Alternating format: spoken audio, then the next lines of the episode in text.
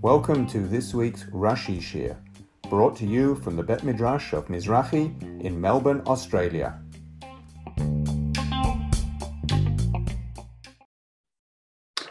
Good evening, and we resume with Perak Kaf, uh, sorry, Lamed Aleph, Pasuk Nun Bet. So we're nearly at the very end of Vayetze, and Yaakov and Lavan have sort of reached some sort of agreement, and they've made a pillar and a mound of stones. And now Yaakov, Lavan in Nun Bet says what this uh, mound, this pillar is going to serve as. We've already said it's Gal Aid, it's a mound which is a witness. Uh, Lavan used uh, the Aramaic translation of that word. Good evening. Nice to see you. Hi, sorry. Okay, so in Nun Bet, Lavan says, uh, Aid Hagal Hazer, the Eidah Hamatzeva, the witness, the testimony of, or sorry, this mound will be a witness, and this pillar will be a witness. Im ani lo e'evor elecha. If I do not pass over to you, et hagal hazer, this um, mound, Ve'im ata lo ta'avor elai, and if you do not pass to me, et hagal hazer, this mound, ve'et hamatzeva, and the pillar hazot, this pillar, l'ra'ah, for bad. Now Rashi says on the words im ani, he says the word im does not have its usual meaning. What is its usual meaning? If, but here he says hare im mashamesh v'loshon asher.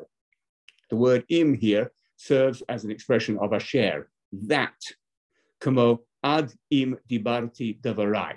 So as always, when Rashi says a word has a different meaning, he has to bring a proof text to confirm his view. So when Eliezer um, is in Rivka's house, they say to him, "Nu eat," and he says, "I'm not going to eat ad im dibarti davarai." And in that sense, in that example, im cannot mean if. He doesn't mean I'm not going to eat until if I speak my words, because he's definitely going to speak his words. So there, the word im means asher, ad asher dibati davari, until that doesn't quite work in English, but ad asher, sort of until I've spoken my words. So here also, Rashi says im means asher. So eid hagal hazer ve'eda hamatseva, im ani lo e'avor elecha means asher ani lo e'avor elecha that I will not pass over to you. And it seems to me Rashi solved two problems.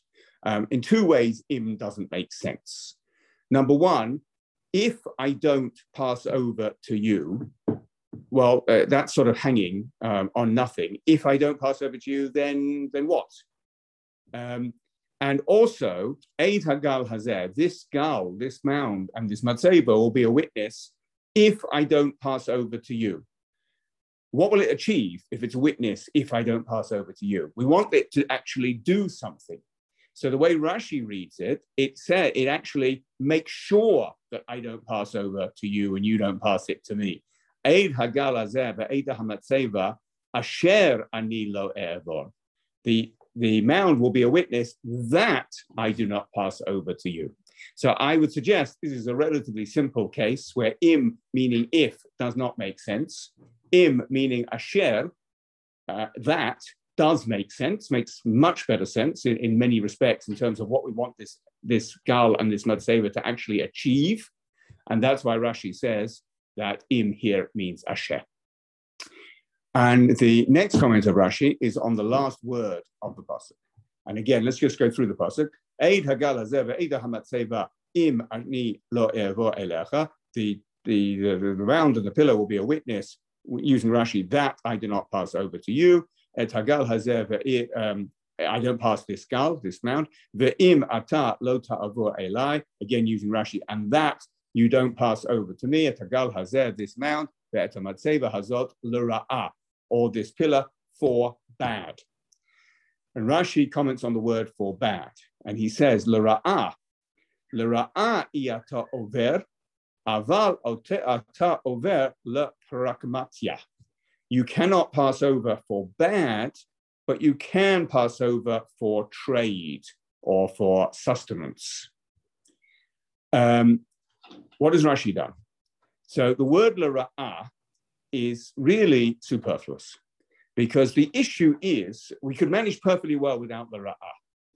Um, I'm going to give you two sort of ways why lara'ah is problematic until Rashi answers the problem. Number one, we could have managed without. The issue is they don't cross paths again. You've got this mound, which is the barrier between Lavan's realm and Yaakov's realm, and they shouldn't cross over. That's the issue. That, that's what they're trying to achieve. In which case, why do we need the word lara'ah?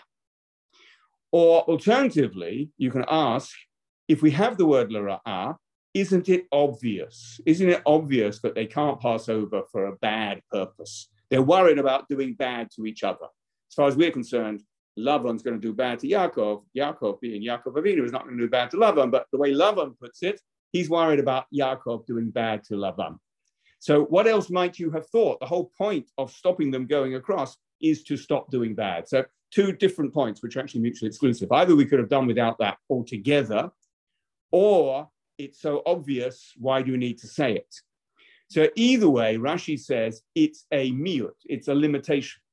It says this whole condition is only in the case of Lara'ah, that you don't pass over the mound, the border which the mound um, establishes, you don't pass it over for bad, implying you could pass it over, pass over it for good or for practical needs, or if you need to come across the border for trade, you are able to do. So Lara'ah is a limitation. Lara'ah iyata over, you're not allowed to pass over for bad, Aval ata over le parakmatya, but you can pass over for trade. So l'ra'ah is a limitation.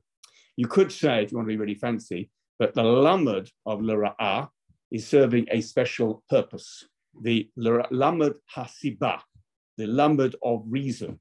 Normally, lamad indicates you're going towards something. Normally, a concrete thing or a place. It could be an abstract thing. You're going for to a bad thing. Here, Rashi says it means you're going for the sake of doing something bad. So you can't pass over l'ra'ah, not to evil, but for evil, for the purpose of evil. Okay, now we come on to Nun Gimel. And I, I call this the interfaith pasuk um, for reasons that will become clear. So Lavan continues and says, Elohei Abraham, the Elohei Nachor, Yishpatu Beinenu the God of Abraham, that's Yaakov's grandfather, and the God of Nachor, that's Lavan's grandfather, and Abraham and Nachor are brothers, will judge, plural, between us. Elohei Avihem, the God of their fathers, sorry, the God of, of their father, Avihem is singular, Vayeshava Yaakov b'pachad aviv Yitzchak. And Yitzchak swore by the fear of his father Yitzchak, i.e. God. Why do I call this interfaith pasuk? Because Lavan is being very, very ecumenical. He says this God and that God, and they'll go together, and that's very nice. Even though, as Rashi will point out, the God of Abraham and the God of Nahor could not be more dissimilar. They actually don't exist in the same world at all. But Lavan puts them together and says the two gods together, Yishpatu, plural, will judge Beinenu. And look at Yaakov's response. Yaakov is having none of this. Yaakov is not intending an interfaith meeting where they eat cucumber sandwiches and talk nicely about how you pray and we pray, and isn't that interesting? He swears by the Pachad Aviv. And we've already learned that he says Pachad instead of God because Yaakov, sorry, Yitzchak is still alive. So Pachad Aviv Yitzchak is the God of his father Yitzchak. He does not bring in the God of Nachor. He's only got one God, and that's the one he's sticking to.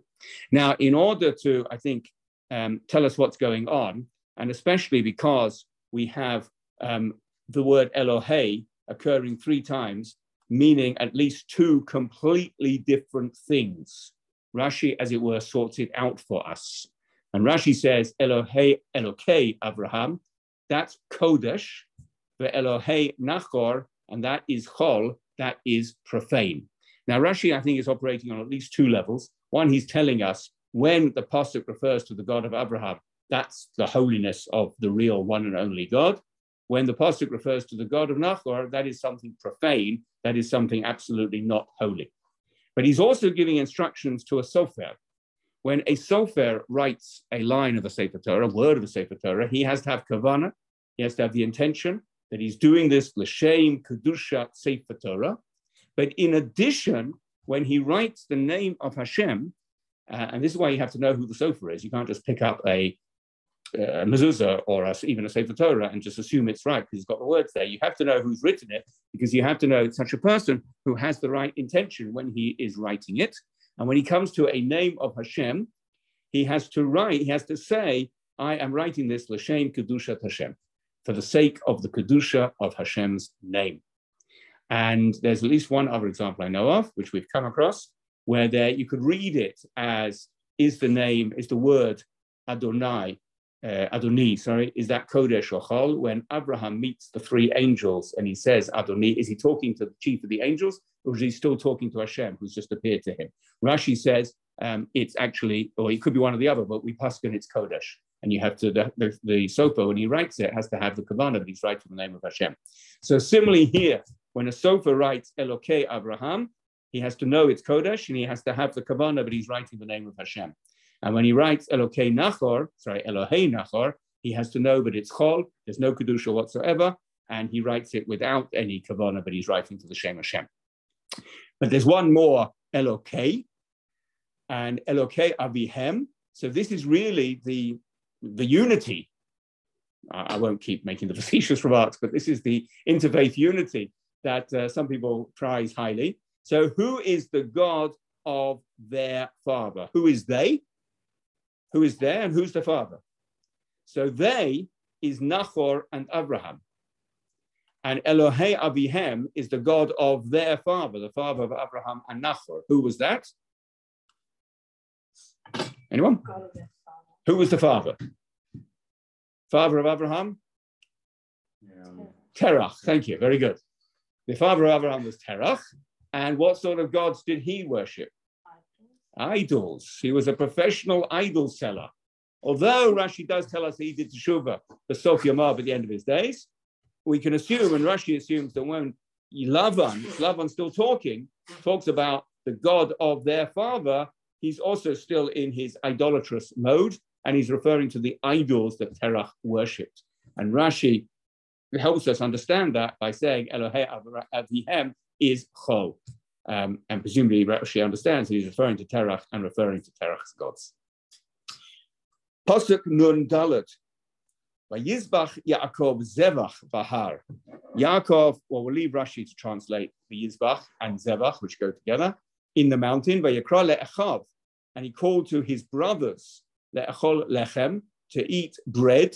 V'yochlu Lechem. And they ate bread. Vayalinu Bahar. And they spent the night on the mountain. There are three words there which do not have their most common meaning. And the first is Vayizbach. What do we normally understand by Vayizbach? A korban, to offer a sacrifice. There's no sacrifice here. They're not in the Bet Mikdash. They're not even at the Bima. They're, they're not sacrificing anything. So Rashi says, V'yizbach Yaakov Zebach, shachat behemot lemishteh. He slaughtered animals for a feast. So it's, it's entirely uh, non-Kodesh uh, affair. There's no sacrificing going on. But Zevach also can mean slaughtering. A Mizbeach is not just an altar, it's a place where animals are slaughtered. Even actually, the Bet they weren't slaughtered on the Mizbeach, but they were offered on the Mizbeach. And the root of Mizbeach is Zevach, related, by the way, to Tavach, meaning butcher, Mitbach, meaning kitchen, Mitbach and Mizbeach are cognate. Um, and in a kitchen, you don't do much uh, sacrificing, but you might do some slaughtering. Certainly in a butcher shop, you do some slaughtering. So Rashi tells us, because you might think Yizbach implies a sacrifice, Rashi says it just means shachat. He slaughtered, as in for food, for a meal. And then it says, Vayikra le'achav, and he called to his brothers. says Rashi, la'ahavav she'im lavan to his friends, those who liked him, who were with Lavan. This time it was it was his sons. His sons. And I have to confess, um, I didn't spot that, and I didn't. I wondered. I, I, now wonder why it doesn't say his sons here. Yeah, well, it's different. Well, I'll tell you what, what occurs to me. It's the same brothers. What occurs to me. Okay, so the problem is he's not got any brothers. He's got one brother in the world and he's not involved in this story. Last time, as has just been correctly pointed out, um, Le'achav referred to his sons. Um, this was in Pasuk Mem Vav. In Pasuk Mem Vav, it was said, Vayom Yaakov le'echav liktu avanim. Yaakov said to his brothers, gather stones. And Rashi there in Mem Vav said, le'echav hey banav. They are his sons. And then they explain why they had the attribute of brothers, because they were with him in stress, in Batsara Uba Milchama. But it occurs to me um, why did Rashi have to say they were sons there? Because Yaakov was asking them to do a hard job, gather up these stones, rocks. Stone sounds a little bit um, easy.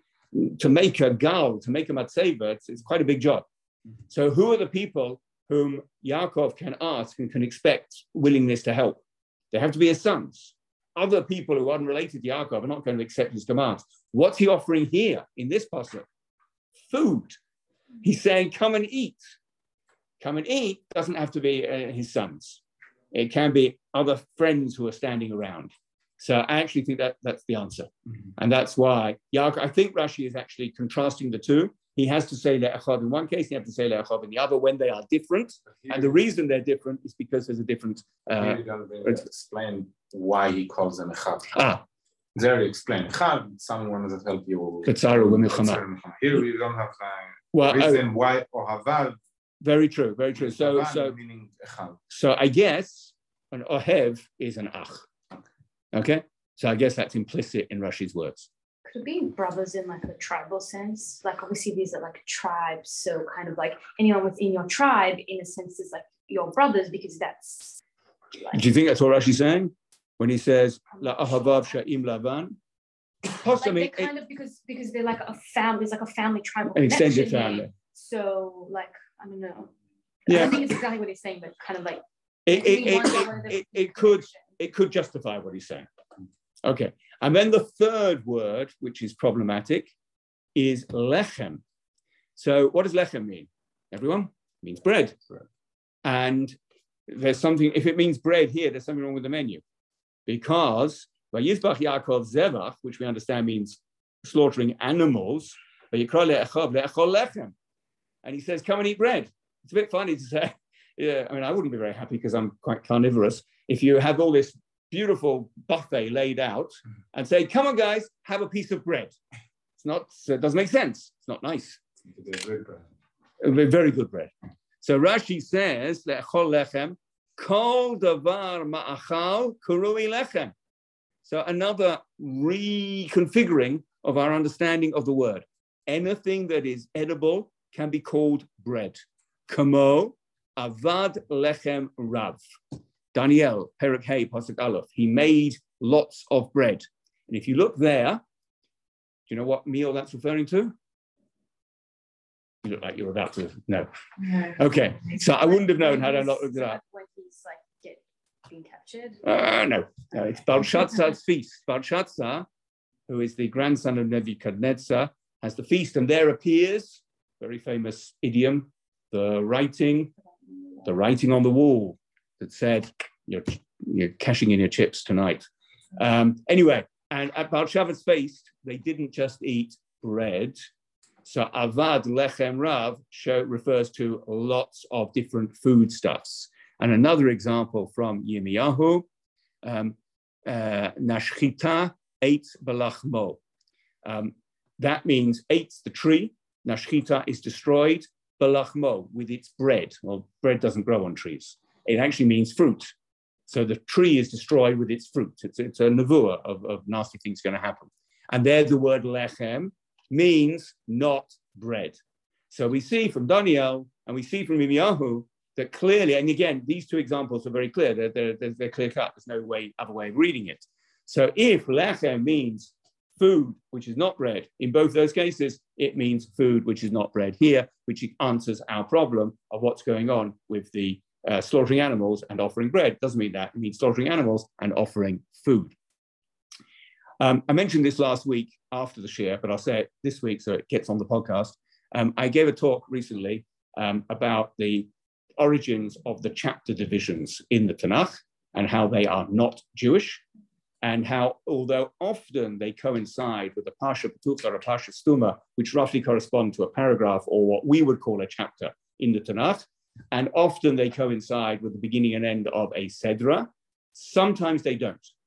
And if you look hard, sometimes you don't even have to look hard, there's a different approach which comes from seeing the non Jewish chapter divisions and the Jewish beginning and ends. Um, the non Jewish chapter ends there. And it ends with Yaakov and Lavan and their families having a nice big feast, all friendly. Our Sedra carries on. Three more psukim. And what happens in the next three psukim? Thank you. My sentence. What happens next three pasukim is Yaakov parts from Lavan. As far as we're concerned, the end of the story is not the feast where they're all having a good time together. On the contrary, the end of the story, the, the redemption arc is completed when Yaakov has got away from Lavan. A very clear difference in emphasis. Yes, Sarah.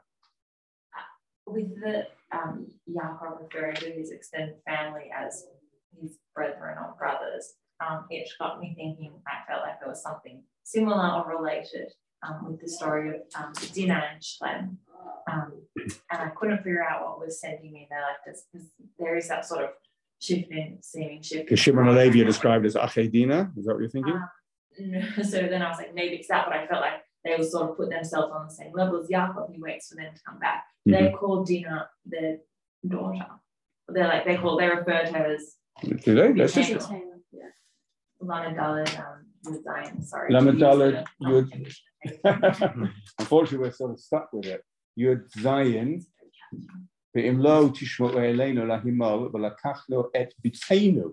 Indeed, so they call Dina their daughter. Perhaps there is some element of the older brothers like retaining some status of. So brothers are like parent. They're actually brothers, but they call themselves parents. Meaning not not in a yeah, not necessarily, obviously not literally, but okay.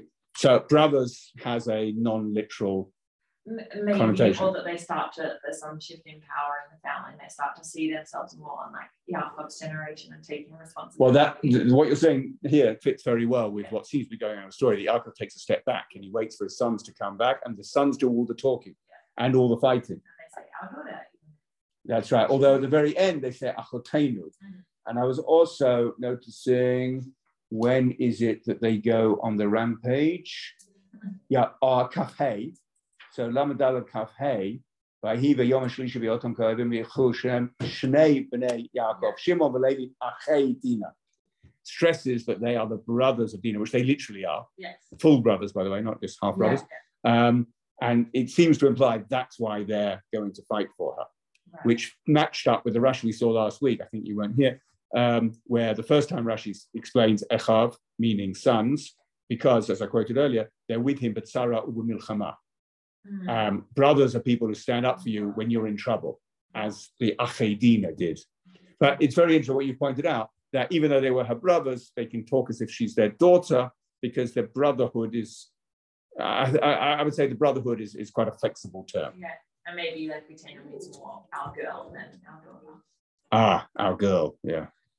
As big brothers sometimes say of their little sister. Yeah. Yeah.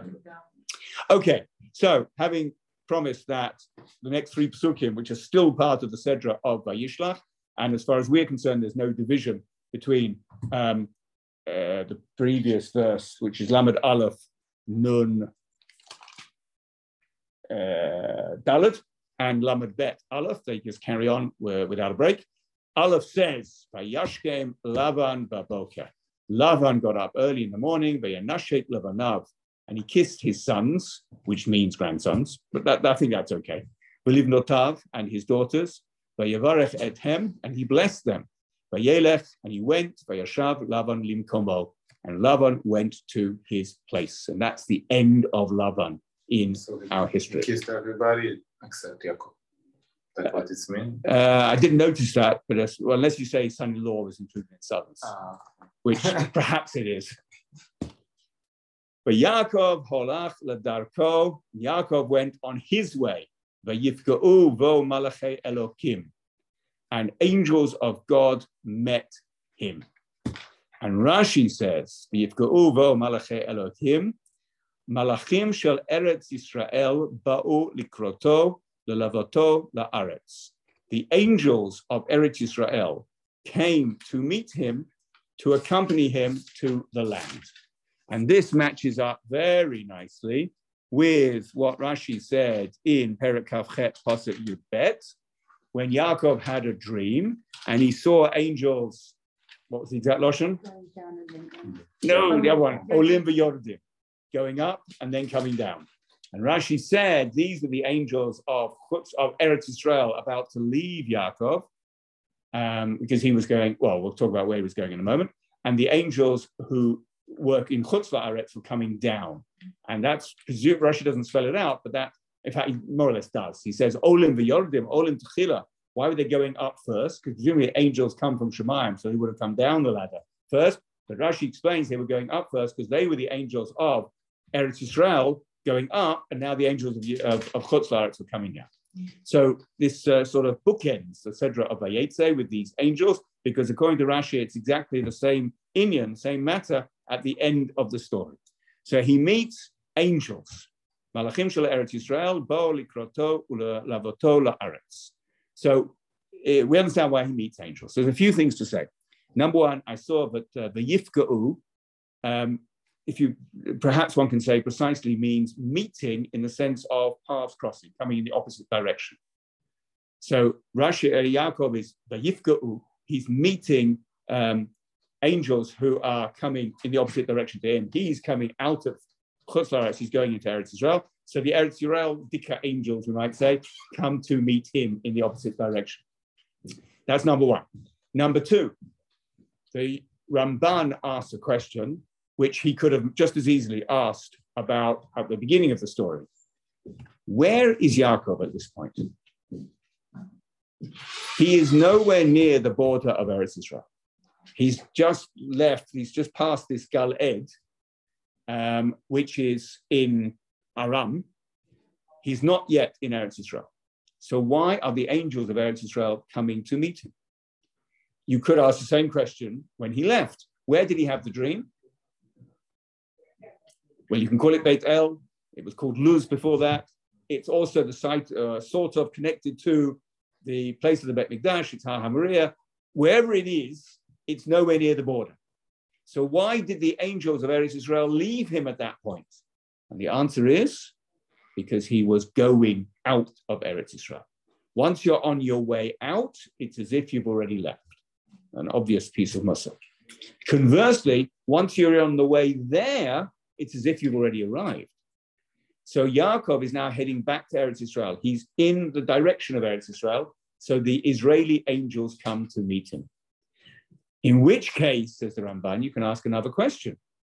He's, this isn't the beginning of his journey out of Chutz He began that journey a week before when he ran away from Laban's house. So why didn't the angels meet him then? So now I forget if it's the Ramban asking and answering or if it's the Maharal ask, answering. I think it might be the Maharal answering, who says, it's true that as soon as you start to leave Chutz you're on your way to Eretz Israel. But Yaakov had to wait until he was out of the power of Lavan. While he was running away, it was always possible that Lavan would catch up with him and stop him going any further. What's happened now is Lavan has said, All right, you can go. And they've parted company. And now Yaakov is truly on the way to Eretz Israel. So now he meets the angels. Next thing to notice is um, no, we'll wait for the next Rashi. We'll wait for the next Rashi. So Pasuk Gimel says, "Vayoma Yaakov kasher ra'am machane Elokim zeh." Yaakov said, just as he has seen them, the camp of God, Hahu Machanayim. And he called the name of the place Machanayim. So Rashi's got an obvious question. Yaakov says, I've seen um, the Machaneh Elokim, and yet he calls it Machanayim, plural. Is there one camp or is there two camps? If he sees one camp, why does he name it two camps? So Rashi answers that. Machanaim, shtei machanot, two camps. Shel chutzala aretz, shabo imo adkam, the camp, i.e., understand camp as in the group or the troop of angels of chutzla aretz, who had been with him until here. V'shel eretz Yisrael, shaba'u likroto, and the Israeli angels that were now coming to meet him.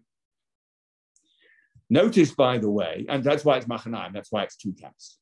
Notice, by the way, that in the case of when Yaakov, see if I can get this right, when Yaakov had the dream, Olim v'Yorodim, the Israeli angels went up, and then the non-Israeli angels came down. The Israeli angels did not wait for the non-Israeli angels to come down. There was actually a gap. Here, it appears to be that the, they wait for the Israeli angels to come, but the non-Israeli angels don't go. And they're there together. How do I know they're there together? Because Yaakov calls the place Machanayim. So the two groups exist simultaneously. It's also the case that the part, well, right, it's all implicit in the pasuk, it's explicit in Rashi. There's no reference of the non-Israeli angels going anywhere. Bear that in mind for the next verse, by the way. Um, whereas at the dream, it was quite clear. The Israeli angels went up to Shemayim, the non-Israeli angels came down. So it may be that you can say that the non-Israeli angels, in the case of this incident, wait for the Israeli angels to appear because the Israeli angels are more choshev. So the non-Israeli angels are waiting. When you can see, and in the reverse, the Israeli angels do not wait for the non-Israeli angels. When Yaakov was leaving Eretz Israel and he had the dream of the ladder, the Israeli angels went up and they didn't wait for the non-Israeli angels to come down because they're more choshev, they don't wait for anybody. But on the way back, there was Machanayim, the non-Israeli angels were still there until the Israeli angels arrived, because the Israeli angels are more chashuv. They don't need, they don't wait for others. And I would also add, uh, just to, to reinforce, actually, we don't know anything about the non-Israeli angels. Again, unlike in the dream of the ladder, it's quite clear one goes up, one comes down. Here, one comes, uh, one arrives, but we don't know anything about what happened to the non-Israeli angels. Bear that in mind as we go into the next verse.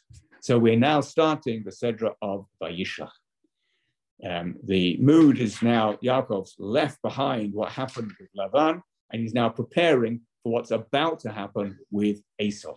He's been away for 20 years. He knew that Esau was a little bit unhappy at how things had turned out with the blessings. Um, in fact, Esau wanted Yaakov dead. Um, and as we will see, he's somewhat nervous about what mood he's going to find Esau in. Um, just occurs to me, just to mention, um, the Ramban criticizes Yaakov for seeking out Yaakov. The Ramban, who's very much, I know I, I always say this, shiur on Rashi, so I avoid talking about other Meforshim, but I've got the prerogative to do so. Um, the Ramban, who holds Maaseh Avot Siman Labanim, what the uh, ancestors do is a sort of archetype for what their children are going to do. Uh, and this doesn't just apply, like, you know, yeah, Abraham went down to Egypt, his descendants go down to Egypt as well. It's much more long term than that. And the Ramban sees in this description of Yaakov meeting Esau the way um, the Jews in the time of the Romans dealt with the Romans. And he criticizes the Jews for inviting the Romans in. We talk about the Roman occupation of Yehuda, of Judea, um, but it actually, the Romans were invited in by two Hashmonaim brothers who were having a civil war, and one thought it'd be good to have the Romans on his side. He said, Romans, about, I think about uh, 150 BCE, um, maybe later. Maybe later. Yeah, no, it's late. It's about 50 BC. Sorry, I haven't got that exact right. Anyway, they invited the Romans in. And the Romans came in and said, tell you what, rather than support one side against the other in this civil war, we'll just get rid of both of them and we'll take over. And that's what the Romans did. Um, and the Ramban says they didn't need to invite the Romans in at all. And similarly, he says Yaakov didn't need to encounter Esau. It's a big country. Didn't need, they could have avoided each other. But instead, Yaakov um, bows down before Esau because he's scared of him, and the Ramban says he shouldn't have done that. Anyway, back to our pastor, come back to Rashi. Vayishlach Yaakov malachim lefanav. Yaakov sent malachim, we'll leave that untranslated, before him, El Esav Achiv, to Esav his brother, Arza Seir. Rashi's going to tell us that the hay on the end of Arza means to the land of Seir, Sedei Edom, in the field of Edom.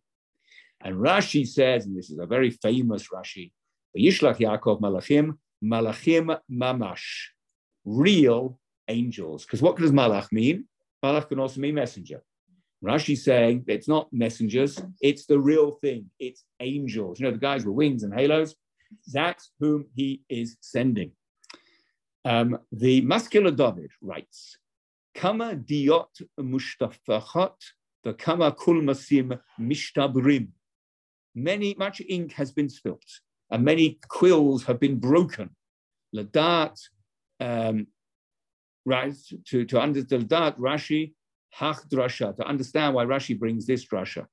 Uh, Dilma kapshuta, uh, shaluche, basavadam. Maybe Yaakov sent human messengers of flesh and blood. Why does Rashi say they are malachim mamash?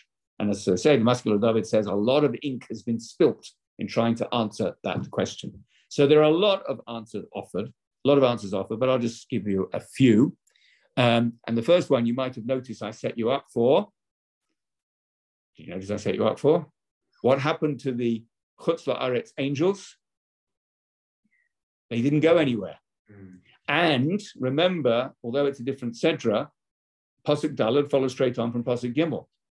And more than that, it's not just Pasuk Dalad follows straight on from Pasuk Gimel.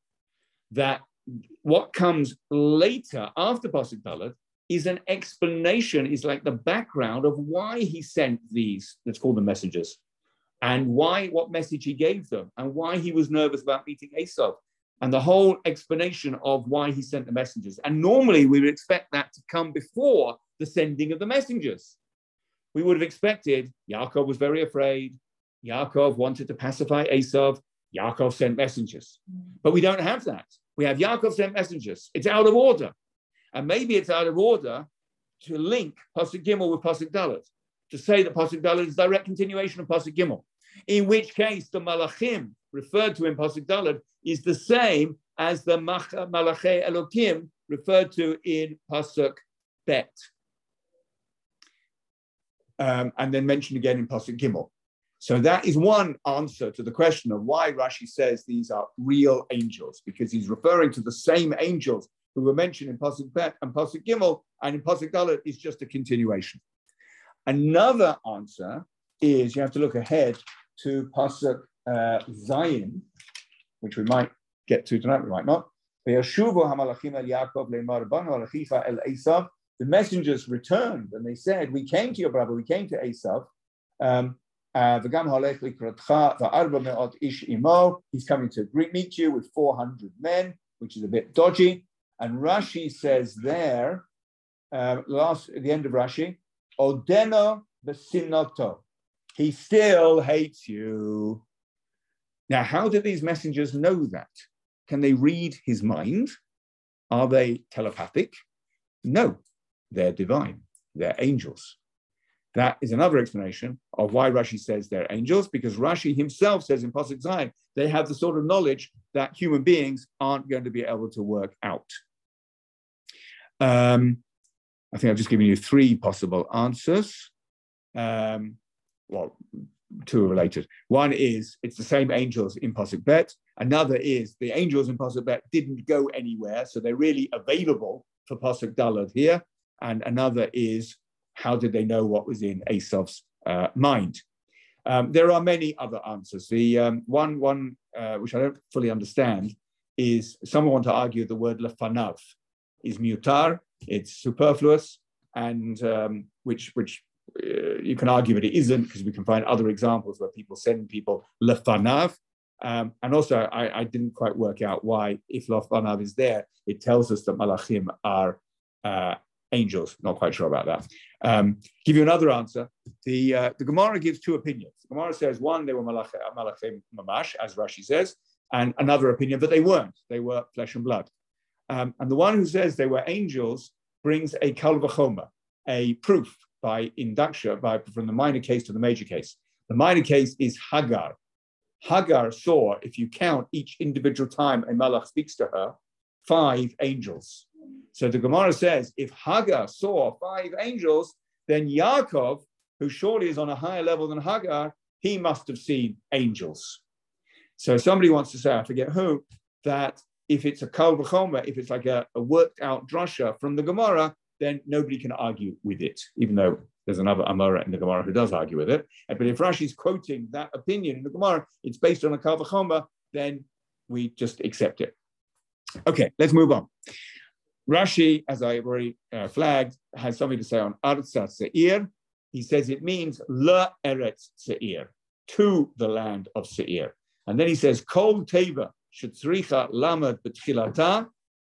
Every word that needs a lamad at the beginning, Heitil La Hakatuv Hey B'sofa. The pasuk puts a hey at the end. In other words, wherever you could have put a lamad at the beginning, mean to, towards, you can do the same with a hey at the end. It's not strictly true. It doesn't apply in every case. Um, you wouldn't put a hey on the end of a person's name. If Reuven went to Shimon, Reuven halach Shimon, you wouldn't say Reuven halach Shimona. It doesn't work. So it doesn't quite mean kol teva, but it's a rule that applies in certainly when you're talking about locations. Um, I don't know, and I couldn't see anyone who asks why Rashi says this a number of times. Uh, and I didn't do an exhaustive survey, but I think we all know that Rashi makes this point about the hey at the end of the word. It's equivalent to a lamed at the beginning of the word. And he makes this point, I forget the number, but it's a few times. Uh, and why in different places and why Dafka here, I don't know. Um, it reminds me when in my Shiva we learn Baba Kama and he repeats and something else many of time. Rashi? Rashi, yeah. something in Baba Kama in And I ask my Rosh Yeshiva, what is the reason you need to say it all the time? And he find me that the reason was that he was he had a agreement with someone. So he wants to show that his opinion is right. Mm-hmm. Mm-hmm. So maybe that's uh, or, or, maybe in each case there's another way of reading it. Yeah. Yeah. So we want to show that. Yeah. Okay. Pasuk Hey. So having sent these messages, V'yetzav otam le'mor, he commanded them, saying, Ko tamrun la la'adoni la'esav. So you shall say to my master, to Esav, Ko amar avdecha, Yaakov, this is what your servant Yaakov says, Im Lavan garti, I have dwelt with Lavan, the echar ad ata, and I have delayed until now. Two comments of Rashi. Um, the first one perhaps is well known, the second one is very well known. First one says, Garti, I dwelt. Now, Garti comes from the word ger, I was a stranger. Lo na aseti sar, I did not become like a minister, the chashuv, or important, ela ger. I only became a ger, a stranger. I didn't make it to the big time. What's the point of that? Continues Rashi. It's not necessary to hate me. Al birkat avicha sheberachani, where uh, for the blessing of our, your father, interestingly, he calls him your father, not our father, where he blessed me with hevei gevir la'achecha, be a master of over your brother. Bless you. Shaharei lo nitkaima be, because behold, it wasn't fulfilled in me. So Yaakov gave, sorry, Yitzchak gave Yaakov, thinking he was Esav, a number of brachot, one of which was Hevei Gevir la'achercha, be a mighty one to your brother, be a master of your brother. Now, you might remember from Kaf Zayin Mem, I think, no, um, Kaf Zayin Lamed Zayin, Kaf Zayin Lamed Zayin. When um, Esau came back and cried, and he said to his father, please give me a bracha. Yaakov, uh, Yitzchak said, what can I do? I've already given Yaakov the bracha of Hein Gavir uh, La'achecha. Be the ruler over your brother. And Rashi comments there. And Rashi says, if you look at the bracha that Yitzchak gave to Yaakov, this wasn't number one, it wasn't number two, it was number five. And yet, it's the one that uh, Yitzchak highlights as it's a done deal, there's nothing more I can do. Uh, and Rashi explained there, um, it means that anything that once Yaakov is the master over Esav, like in a master slave relationship, anything that Esav acquires will belong to Yaakov because Yaakov is the master. But we can see, even without going into that sort of halachic detail, we can see from here that Yaakov knew that Esav was most bothered about that bracha that Yaakov obtained. gevir la'achecha. Be a mighty one over your brother. And Yaakov is saying, it didn't happen. It wasn't fulfilled in me, so don't get cross. Now, there's a big question on that, which I'll come to in a little while. Then, now, some versions have Devar Acher. I think most versions have Dalad Aleph here, Devar Acher, implying it's a different explanation. If there's no Devar Acher, it's like the continuation of the same explanation. But if there is a Devar Acher, then you've got two different answers which might be mutually exclusive. And then this is a very famous comment of Rashi, Garti, the gematria Taryag. The gematria of Garati is Taryag. Even better, Taryag is the same letters as Garati, rearranged.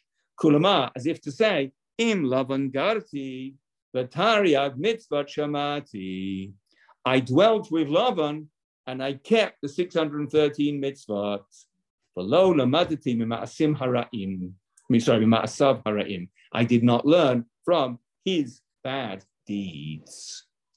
Okay, Lots to say on this, lots to say. First of all, why does Rashi say anything? So an answer given is we didn't need to say garti. We could have just said, echarti, I have delayed with Lavan. I've been with Lavan a long time. Uh, that, that's the word in the pasuk. Um, Im Lavan gati ve'echar adata. He could have just said, Im Lavan uh, ve'echarti. I've been delayed with Lavan. So the word garati could have been managed without, and therefore Rashi needs to comment on it. Um, I said there's a big question, um, and we really need to answer this. And I've never noticed this before, before I was preparing this. How can Yaakov say, don't worry about our father's bracha? It didn't work. How can Yaakov show such a lack of emunah, if you like, in the bracha of Yitzchak? How can Yaakov say that? Don't worry, lo nitkaima It wasn't fulfilled in me. It came to nothing. Is it a lack of emunah, or is it him appeasing his brother? Well, he's appeasing his brother. And you mean does he be does he mean it? Is that yeah, your question? Exactly. Well, he's using words that imply that Yitzchak's bracha is is nothing. It doesn't come to pass. It's not a nice thing to say. It's certainly a even if he's just saying it to get Esav on side, it's not a nice thing to say. So, yes. Could it be referring to the aspect of, I think, Esav's bracha as well, that's more of a sliding scale that, you know, sometimes I'll be on top, sometimes. Ah, okay. So, yes, it could be. So, Yitzchak finally found one sort of redeeming bracha or sort for um, Esav, and that was Kaf Zayin and Pasuk Mem, which basically, the way Rashi explained it, is when Bnei Israel stop keeping the Torah, then the Esav will flourish.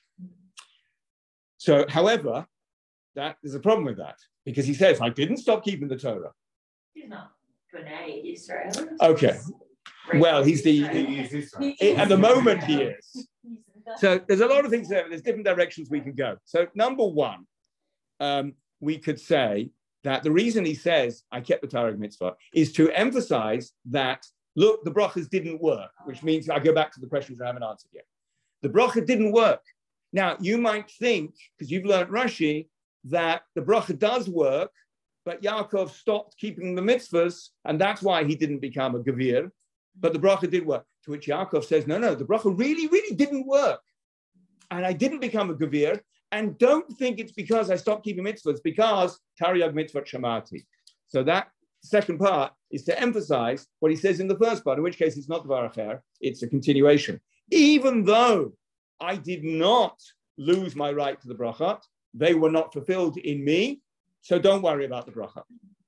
Um, but I saw a very beautiful idea that says like this, and it answers both questions, right? Why do we need the Tariag Mitzvah Shamati? I mean, what we also need to answer that question. We've just given one answer. Why is Esav interested in how frum Yaakov is? Esav's not going around checking how long his tzitzis are. That's not Esav's style. So why does Yaakov think it will be remotely of interest to say Taryag mitzvah shamati? So I've given one explanation. Um, the bracha wasn't fulfilled in me, so you can be happy. You don't need to hate me, even though I kept all the mitzvahs. Number two, I saw, I think, I, am not sure it's pshat, but I thought it's a beautiful idea that how can he say that Yitzchak's bracha wasn't fulfilled? Of course it was fulfilled, but he's saying to Esav, it wasn't fulfilled the way you feared, it was fulfilled in a different way. It wasn't fulfilled that I became in charge of anyone, let alone you. But I was raised to a great height, as the bracha promised. What's the great height as far as Yaakov is concerned? Tariag mitzvah shamati. I kept the brachas. Sorry, I kept the mitzvahs. So from your point of view, you can be happy because the, the bracha wasn't fulfilled in me, the way you imagined. But I'm not suggesting for one moment that Yitzhak bracha didn't work. It really did work as far as I'm concerned.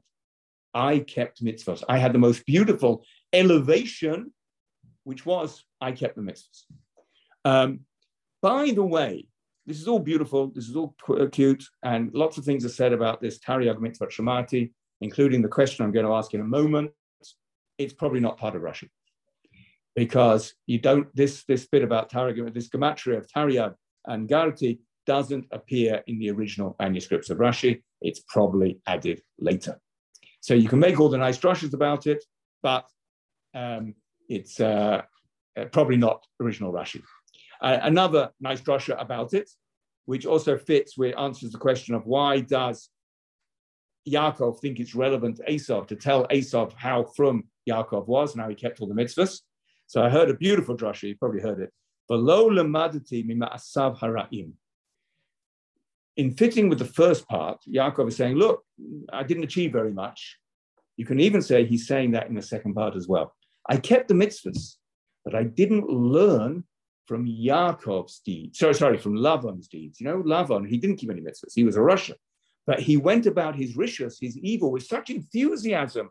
He was so keen on tricking me, on tricking his daughters, but I didn't learn to have the same enthusiasm when I kept my mitzvahs. Uh, I think it's a shosha rather than Pshat and Rashi, but it's, it's quite a nice idea that we should learn from Lavan to be as enthusiastic as his he was to do the wrong thing. We should be to do the right thing. Now, I said there's another big question on this idea of Tariag Mitzvot Shamati. Did he keep Tariag Mitzvot? Did he? Absolutely not. Was he a melech? Did he keep the mitzvah of the melech? Was he a Kohen Gadol? Was he a woman? It's like a phrase. Yeah, but it's very precise. I mean, we can answer all this by saying it's, it's incorrect. It shouldn't. We should uh, cut it up. That's, uh... He's from. He kept, he kept all the mitzvah that he could have. Okay, so that's one answer. So that's one answer. He kept all the mitzvah that he could have, and that means he's committed to the totality of mitzvah. The truth is, nobody on earth can ever keep all Tariag mitzvah because some of the Torah mitzvah are only for Kohanim, some are only for Levain, some are only for Yisraelim, some are only for men, some are only for women, some are only for kings, etc., etc. Many of them are only for people who live in Eretz Israel and not for people who live outside Eretz Israel, etc., etc. So nobody can keep Tariag mitzvot. So maybe you can say it's an expression. It means I kept all the ones I could do. Or you can say, how do we understand for us ourselves that we keep mitzvot that we don't aren't able to actually fulfill. We learn about them.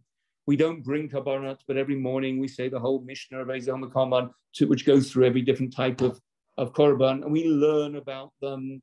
And that's how we keep mitzvot. And Yaakov presumably learned about them as well. But he gets more problematic because there's one mitzvah he definitely didn't keep. There's one mitzvah he transgressed, which is don't marry two sisters. And if you say Bilhah and Zilpah were also daughters of Lavan, which Rashi did last week, he's married four sisters. Ivan.